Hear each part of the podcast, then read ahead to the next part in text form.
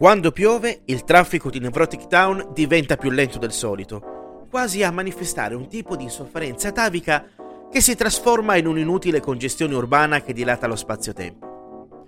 Il tutto mentre la mia fedele Great Point Blue Shark soffre a restare imbottigliata in quella processione per niente silenziosa, dove la precedenza di tutti è l'unica regola vigente.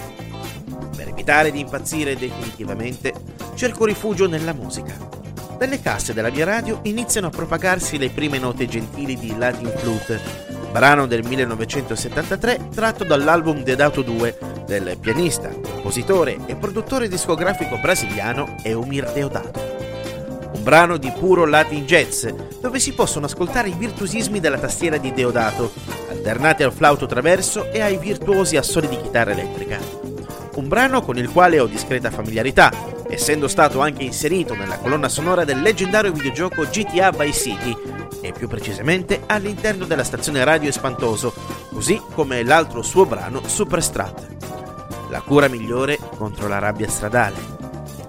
Ma prima, come sempre, un po' di storia. D'altronde, senza di essa dove saremmo? Eumir Deodato di Almeida, questo è il nome completo dell'artista, è un pianista e produttore discografico brasiliano di origini italiane e portoghesi, quale mostra fin da piccolo una discreta sensibilità nei confronti della musica. Si avvicina da autodidatta, imparando dapprima a suonare la fisarmonica. In seguito studierà orchestrazione e arrangiamento per orchestra, che gli permetterà di acquisire un tipo di abilità con gli strumenti che gli consentirà di realizzare la sua prima sessione di registrazione a soli 17 anni.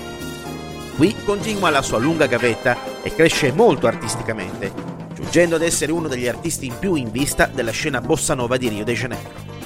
In seguito, insieme ad altri artisti connazionali, si trasferisce negli Stati Uniti durante la dittatura militare vigente in Brasile e qui ha modo di collaborare con il chitarrista e compositore brasiliano Luiz Bonfà e insieme al produttore discografico statunitense Creed Taylor.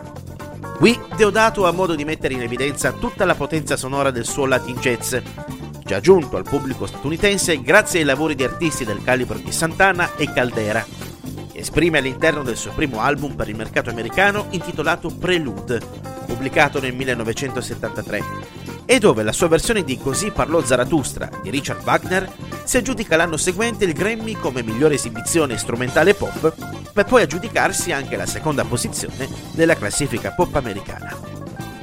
Come canta il buon Caparezza, il secondo album è sempre il più difficile nella carriera di un artista, ma chi ha la stoffa come il cantante pugliese è in grado di farlo meglio del primo è da meno Deodato, il quale con Deodato 2 dà alle stampe un disco che, per l'ascoltatore, un concentrato di puro godimento musicale traccia dopo traccia.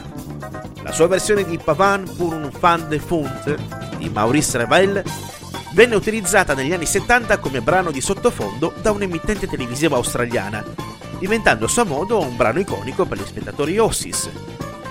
Terminati gli anni 70, gli anni 80 presentano nuove sonorità introdotte da Giorgio Moroder e così anche Deodato si adegua. Riesce infatti a piazzare nei primi posti delle classifiche dance i brani SOS Fire in the Sky e Are You For Real.